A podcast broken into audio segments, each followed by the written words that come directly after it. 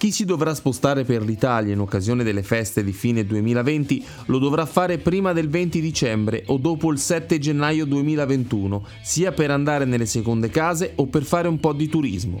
Rimangono le deroghe solo per casi specifici, assistenza a persone non autosufficienti, separati che incontrino i figli minori, i ricongiungimenti familiari presso la casa abituale. Per negozi, ristoranti e hotel rimangono valide le disposizioni per aree rosse, arancioni e gialle.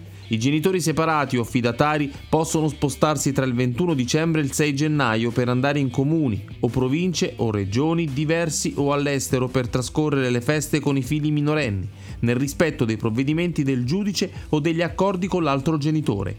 Questi spostamenti rientrano tra quelli motivati da necessità, pertanto non sono soggetti a limitazioni.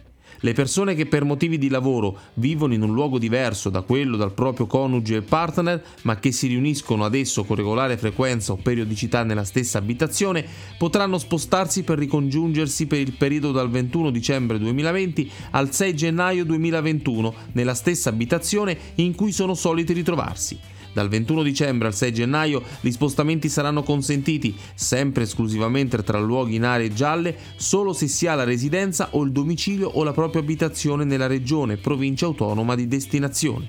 I genitori, anziani ma in buona salute, vivono in una regione diversa, Posso andare a trovarli per le feste? Nei giorni 25, 26 dicembre e 1 gennaio sarà comunque possibile spostarsi solo all'interno del proprio comune. In ogni caso sarà possibile spostarsi tra comuni, province, regioni diverse per motivi di lavoro, necessità o salute.